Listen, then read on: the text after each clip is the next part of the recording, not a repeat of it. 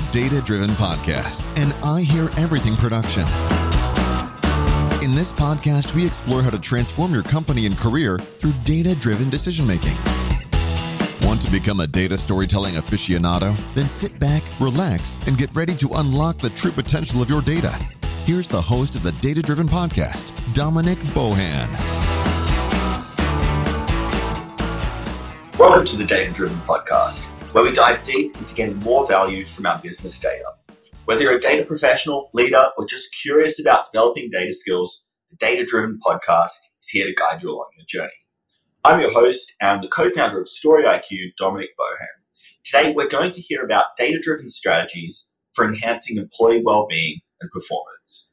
Joining us is Brad Smith, the Chief Science Officer at Mequilibrium, which is the number one global digital resilience solution to build workforce well-being and performance.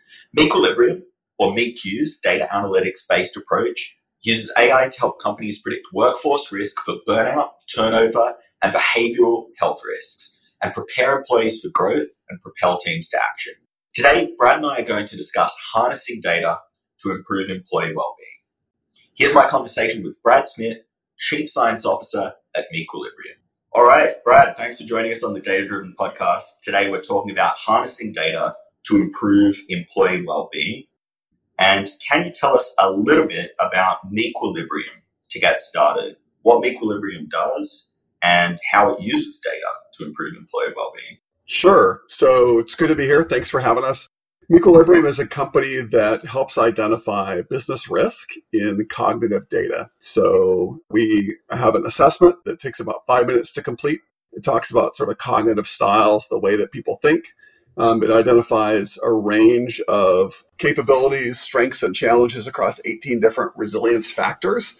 Sort of the main part of the product helps people upskill in those areas. And so we help people become more resilient. There's tons of benefits that have been established in the scientific literature to resilience, to building resilience, improving well-being. But what we really do is help companies see those risks behind where there's well-being issues. So if you have a company that there's, for example, an R&D group, and you're going to make a huge investment in R&D in your company, you want to make sure that those folks are set up right, that they have the right attitude, that they have the right level of self-confidence to pursue the research. Or if you have a sales group, you want to make sure that those folks are focused and that they are sleeping well and that they are positive about the work that they're doing. So we help people see sort of what the risks and opportunities are across their workforce in all different kinds of areas, and then help individuals improve on those areas, either sharpening the sword where they need, they're already good, they need to get better, or help them sort of level up where they have an opportunity to improve. Okay, awesome. So we're using cognitive data to measure different types of business risks. Let's break that down. So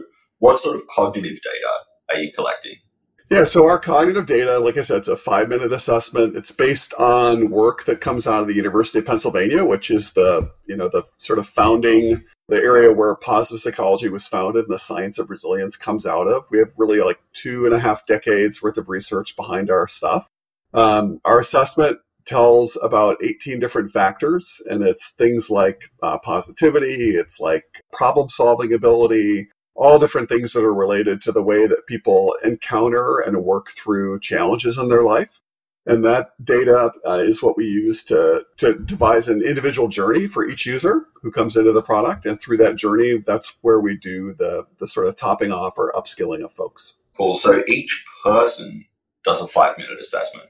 That's exactly right. So it's a highly individualized product. And actually each person, I had a sample of data I was looking at the other day, about 550,000 users. Each user has a different journey. So the other thing that's sort of unsaid to this point is we have a set of skill building modules. And so those modules are targeted at areas of to improve people in different areas. So if you're struggling with emotion control, you might get assigned a module on emotion control that helps you upskill in that area.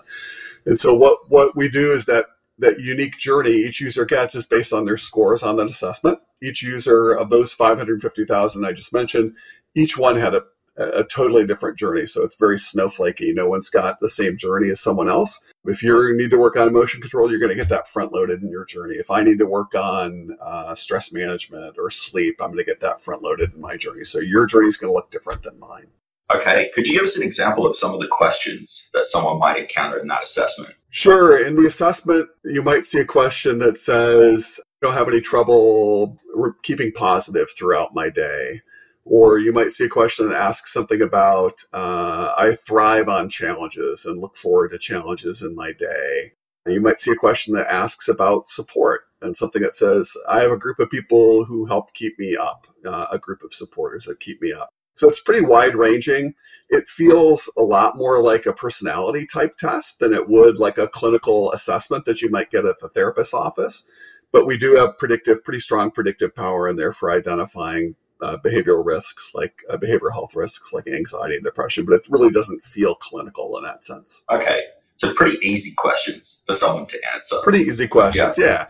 The goal is really like to get people to go through, again, in about 5 minutes and not have to ruminate on stuff and come up, think hard about how they might answer it, but to really say, sort of go with the gut on those questions.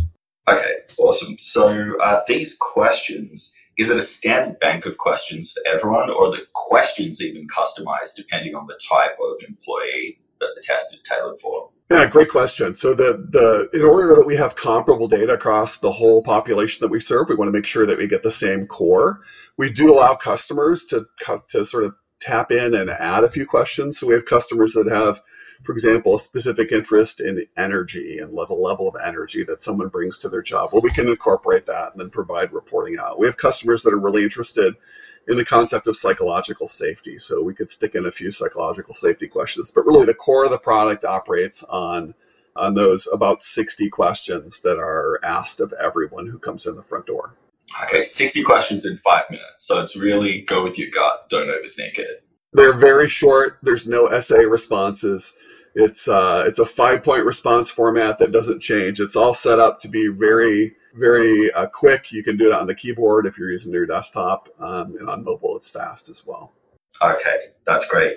Now, in terms of framing it to an employee that might be taking the test, how do we present it in such a way that people aren't going, oh, okay, well, I don't want my employer to see that I get down sometimes or I have low energy levels? Yeah, so very upfront in the terms and conditions, which of course nobody reads, but then everywhere else in the marketing communication that we do to potential members, we make the case throughout the product that we're not going to turn over your answers on an individual basis to anybody, not to your manager, not to your HR department. So that data remains only aggregated. So if there's a group of 20, we'll report out an average for that group of 20. If it's less than 20, it's not going to get reported out. And we find that approach, that communication approach, is pretty effective. We have employers where we get something like 70% enrollment in Mequilibrium. So we feel like that story, people trust us on that front, and we get pretty good uptake, despite the fact that there's, people might perceive risk. Cool. Do you do anything interesting in the back end to make sure that even your employees cannot see the individual level data, or that it couldn't be leaked accidentally? Yep. So we're a company of about 100 people. And I would say that of the 100 people that work at MeQ, we probably have 3 or 4 people at most who could get down to individual level identifiable data. I'm one of them. There's somebody on my team is, and maybe our data engineering folks could get down to that level too. So, all the normal controls that you have in terms of need to know access, all the things that you do, we treat our data like protected health information, PHI. So we have all the compliance things in place to make our customers comfortable that there's not going to be someone else who taps in and, discloses data. So pretty strong data security, VPN, all that stuff. So we do a good job of protecting things, and we hire people with background checks so no one's going to go out spreading some other company's data on the internet. Okay, I'm feeling good. I'm ready to do the test. All right, well, good. We'll sign you up. Awesome. So I think we've got a good handle on the sort of cognitive data we're collecting. How do we use it? How do we mitigate business risk using this data? Yeah, so on an individual level basis, we help people improve, right? So we're going to help someone who's really struggling with emotion control or with burnout at work. We're going to help give them tools and techniques. So if someone's got burnout, we're going to talk to them about self-care and the importance of self-care. The research that we've done, sort of starting with COVID and forward to today, says there's really two things that are essential in terms of helping people weather all of the stuff that we've had to go through collectively over the last 2 or 3 years, everything from pandemic to political issues and what have you. The two things that are most impactful for a business in terms of helping the people weather that, one is having an opportunity to do self-care. So that could be anything, right? It's not necessarily, yoga. It's not necessarily meditation. My thing is like taking a walk with the dogs in the middle of the day or in the evening to sort of unwind and de-stress. But having some kind of self-care activity is a key thing of what we talk about with people to help them understand sort of why they're burned out and how they might emerge from that. The second thing that's really important is managers. Having a manager that looks after and inquires about their team's well-being. And we found that over the pandemic and really through to today, if you have a manager that looks out for your well-being, that's checking in with his or her team to see how they're doing, not only on a business level or on a project level, but on a well-being level, that is something that's going to provide a huge protective effect for that employee. So we're also in the product, we're helping managers upskill and become not only more resilient themselves, but be better resilient leaders, and to help them lead their teams in a way that not only enhances performance, but helps them weather the storms that we're going through. So part of the answer to your question is on the individual level, we're helping people do that. The second answer to your question is how do we sort of mitigate business risk is we're helping people at the top of the organization. So the folks that buy our product, that could be someone in people analytics, that could be somebody in benefits, that could be somebody in talent. So the HR folks that have purchased Mequilibrium, we're giving them the tools to see the risk. So we have a tool called Workforce Intelligence. We typically, from all our customers, will get an eligibility file for who's allowed to be in, who's allowed to log in and who can have an account. That eligibility file typically has information in it about tenure or about work group or manager name or function or job title or all of these things. And what we do is take the cognitive data we collect and take the eligibility file data, match that together, put it into a business intelligence tool that has a Tableau backend, and then put that up in a very secure way so that people can explore that and see where risks are. So we, in addition to the 18 resilience factors, we have a heat map that we can show folks that show those resilience factors and where they're stronger and weaker relative to sort of either a book of business norm across our population or to the norm for a specific industry. So you can see where your workforce is different. We also have behavioral health risks, things like burnout risk, things like anxiety and depression risk that are better than 90% accurate in finding folks that are at high risk for those things. And so giving people access to that data to be able to see what's happening in their population and see where those risks are, that would be the second thing. And actually, I just thought of a third thing. The third thing that we do is what we call intelligent navigation. So we help identify those risks, both on an individual level and on an aggregate level, sort of with our workforce intelligence tool. But the third thing that we're also doing is helping action on those risks. And maybe this gets ahead to the next question, but we have a tool called intelligent navigation that can help, EQ is great for helping people who have mild to moderate levels of issues with things like anxiety or depression. We're not a digital therapeutic. We're not a therapy tool.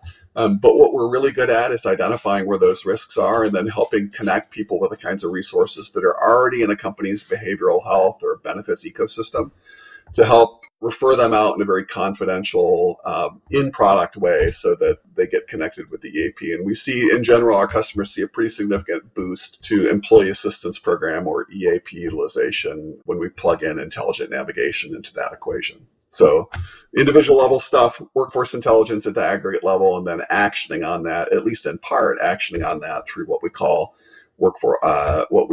intelligent navigation. Cool. Let's drill into the individual experience first, and then we'll look at the workforce level insights. So at the individual level, if I'm a user, do I get like a customized report and some recommendations? Yeah. So you're going to get a profile, and the profile is going to show several things. It's going to show what your sources of stress are.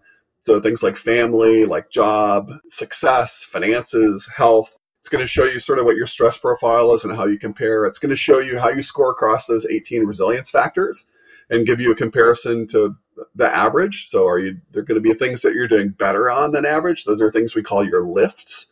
And there's going to be things that you're doing not as good on as your peers. Those are things we call your drags. So that profile gives you a view of sort of where you stand. It also gives you an idea of what we call your stress personality. Each of us has a go-to response when we encounter a stressful situation. So as an example, mine is guilt. If something goes wrong in my life, I'm like, oh, what did I do to cause it? It must have been my fault. I have coworkers who go-to emotion is anger. And so when something goes wrong, they scream and they yell and they look to find someone else to blame. So we're going to give people some insight into sort of their go-to reactions. And those are super important in terms of helping people recognize sort of where they struggle. We use sort of under the hood, people, you know, we don't broadcast it to the member, but under the hood, this is a cognitive behavioral therapy driven product. And so what we're doing is helping people recognize that the stuff that they think in their head, right, the sentences that we say to ourselves in our heads, that drives how we feel and then ultimately how we behave. And so we're teaching people about that connection in the product. And so that's why that signature emotion or the go-to emotion is so important for understanding and changing. It's how we can change the way that we feel. Are people often surprised to learn what their strengths, weaknesses, go-to emotions are? I think probably 90% of people are unsurprised at what they're, so there's really two things. One is a stress personality. I kind of conflated them in the explanation there. Like stress personality, you could be a caregiver, or you could be a regulator. And that's, you know, I'm a caregiver. That goes with guilt. And oftentimes I always want to help people out, help them take care of their problems, help them solve their problems. Sometimes to my own detriment. So caregivers are like that. So stress personality, what you find is about 90% of people are like, you got me exactly right. Because it's expressed in simple enough terms that people really see themselves in the report out that happens. I think in the sort of more detailed go-to emotion, that tends to be a little bit more exploratory process for people, sort of helping people get there, see it in the work that they're doing in product and working through those skill modules. And in terms of the 18 resilience factors, I'm not sure any of us thinks of ourselves in 18 factors. So I don't know that people see that and they're like, oh yeah, you got me. But I think people see that they have a general sort of broad sense of where they have the opportunity to improve or where they're already strong. They might not think of it in exactly the same terms that we label those resilience factors in, but I think the feedback we hear from users is that it resonates with them. It makes sense because we're using the information that they've just told us in the survey. The interesting part is, of course, connecting that to action. So one action you mentioned is you've got your network and then the employer has their employee assistance program. So it could be putting them in touch with a professional. I'm going to guess that in a lot of cases, the steps we take are not going that far. And so I'd be really interested to learn about some of the things short of talking to a professional or working with a provider. What are some of the simpler interventions or little steps that maybe the platform prompts them to take? The quick wins, if you like. Yeah, so let me tell you about sort of one of the core skills that we teach. And again, we're cognitive behavioral therapy oriented. Really at the core of our product, one of the things that we teach is called reframing. And reframing is when, and I talk about this with my oldest daughter who struggles sometimes with sort of imposter syndrome and the like, but reframing is basically the idea of recognizing the thoughts that are flowing through our heads, recognizing which of them are functional for us or helpful, and then recognizing which of them are not functional and not helpful and replacing the non-helpful ones with sort of more reality-oriented stuff. So in the product, we give it a kind of a little bit silly name called Trap It, Map It, Zap It. But we're really teaching this exact skill. So you're in a tough situation. We might provide a vignette to somebody. You're in this tough situation. Here's some responses you could go through, or that someone like you might be going through. Which one is the one that you might take? And one will be guilt, one will be guilt, one will be anger, identifying sort of the go-to emotion. So we help people see what that is. We continue with that vignette and say, Sorry, what's a vignette? Sorry, a vignette is like a story, a story starter. Your wife comes home from work. You haven't had a chance to finish dinner. Or your wife says, "How come dinner's not ready?" Or another one might be, your kid. You asked your kid to take the trash out, and you come home from work and the kid hasn't taken the trash out. And what do? I haven't raised my kid well enough. That's a guilt response. Kit, what are you thinking? You're an idiot. You don't help us out at ever. You never do what I tell you to do. That's an anger response. So really trying to just to give real life-y kind of situations to help people think through their what their go-to response is. And to put it, it's really the idea of metacognition. You know, how do you get people thinking about thinking? That's a little bit hard to do to get started with. But once you can get started with thinking and sort of monitoring what's going through your head, those are powerful tools for changing the way that you feel. Indeed. So these tools, the vignettes, the sort of the prompts for different ways to think about a situation, is that all done within the platform? It is all done within the platform. So it's a mobile app. It's a web-based app. You can access it in either way.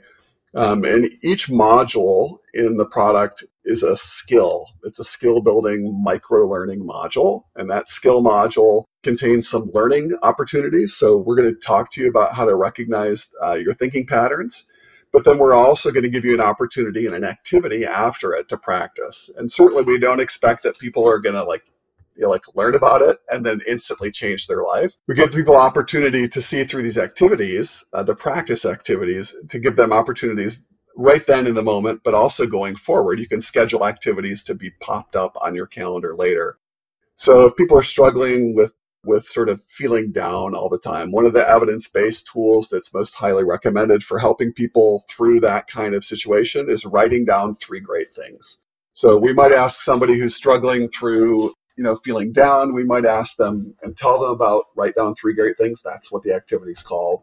We might ask them to do it right there in the moment and then say, schedule this on your calendar and either with your family at the dinner table or come back in a week and spend some time writing them down and then reviewing them just so that you can see that not everything in your life is going terrible and going downhill, but there are really some great things to be proud about. So the journey is made up of these micro-learning skill modules, skill-building modules, and then opportunities to practice as well. And then later on in the product, we collect more data. Every 90 days, we offer people the opportunity to reassess. And so with that reassessment data, where we ask sort of a slice of the questions that were in the initial assessment, we're able to see and then provide feedback to people about how they're improving and how they're changing over time. Okay, so it sounds like some overlap with gratitude journaling techniques like this. The difference being it's all prompted within the app. You're not starting from scratch. It's like hand-holding you through this process. Yeah, that's right. And that's, the gratitude journaling stuff is a tiny slice of what we do. And there's other evidence-based tools throughout the product that accomplish different functions. So helping people recognizing those thinking patterns that are dysfunctional and replacing the ones that are better. Cool. And if I start using this app, does it create an archive for me so I can go and see the gratitude statements that I've written, the vignettes, things like that from the past? Sure does, and it might throw them back in your face later when you need it. So we have a chatbot that might pop up and remind you after you've checked in and done a mood tracking event, and your mood is not looking so good. That chatbot might pipe up and remind you of one of those great things that you wrote down, 6 months ago, to help you sort of remember that not everything is bad. Nice. So it's sort of like an app that allows you to get some of the benefits and learn some of the things that you learn from going to a therapist, but much cheaper and more convenient. That's a good way to say it. Another way we say it is like having a digital resilience coach or a coach in your pocket. So somebody who's there, somebody who's checking in on you, somebody who's got a plan that's tailored specifically to you that helps walk you through the opportunities, the areas where you have opportunity for improvement. Okay, are you using, or have you looked at using AI with some of the chat features? Yeah, so our chatbot at this point is rules-driven.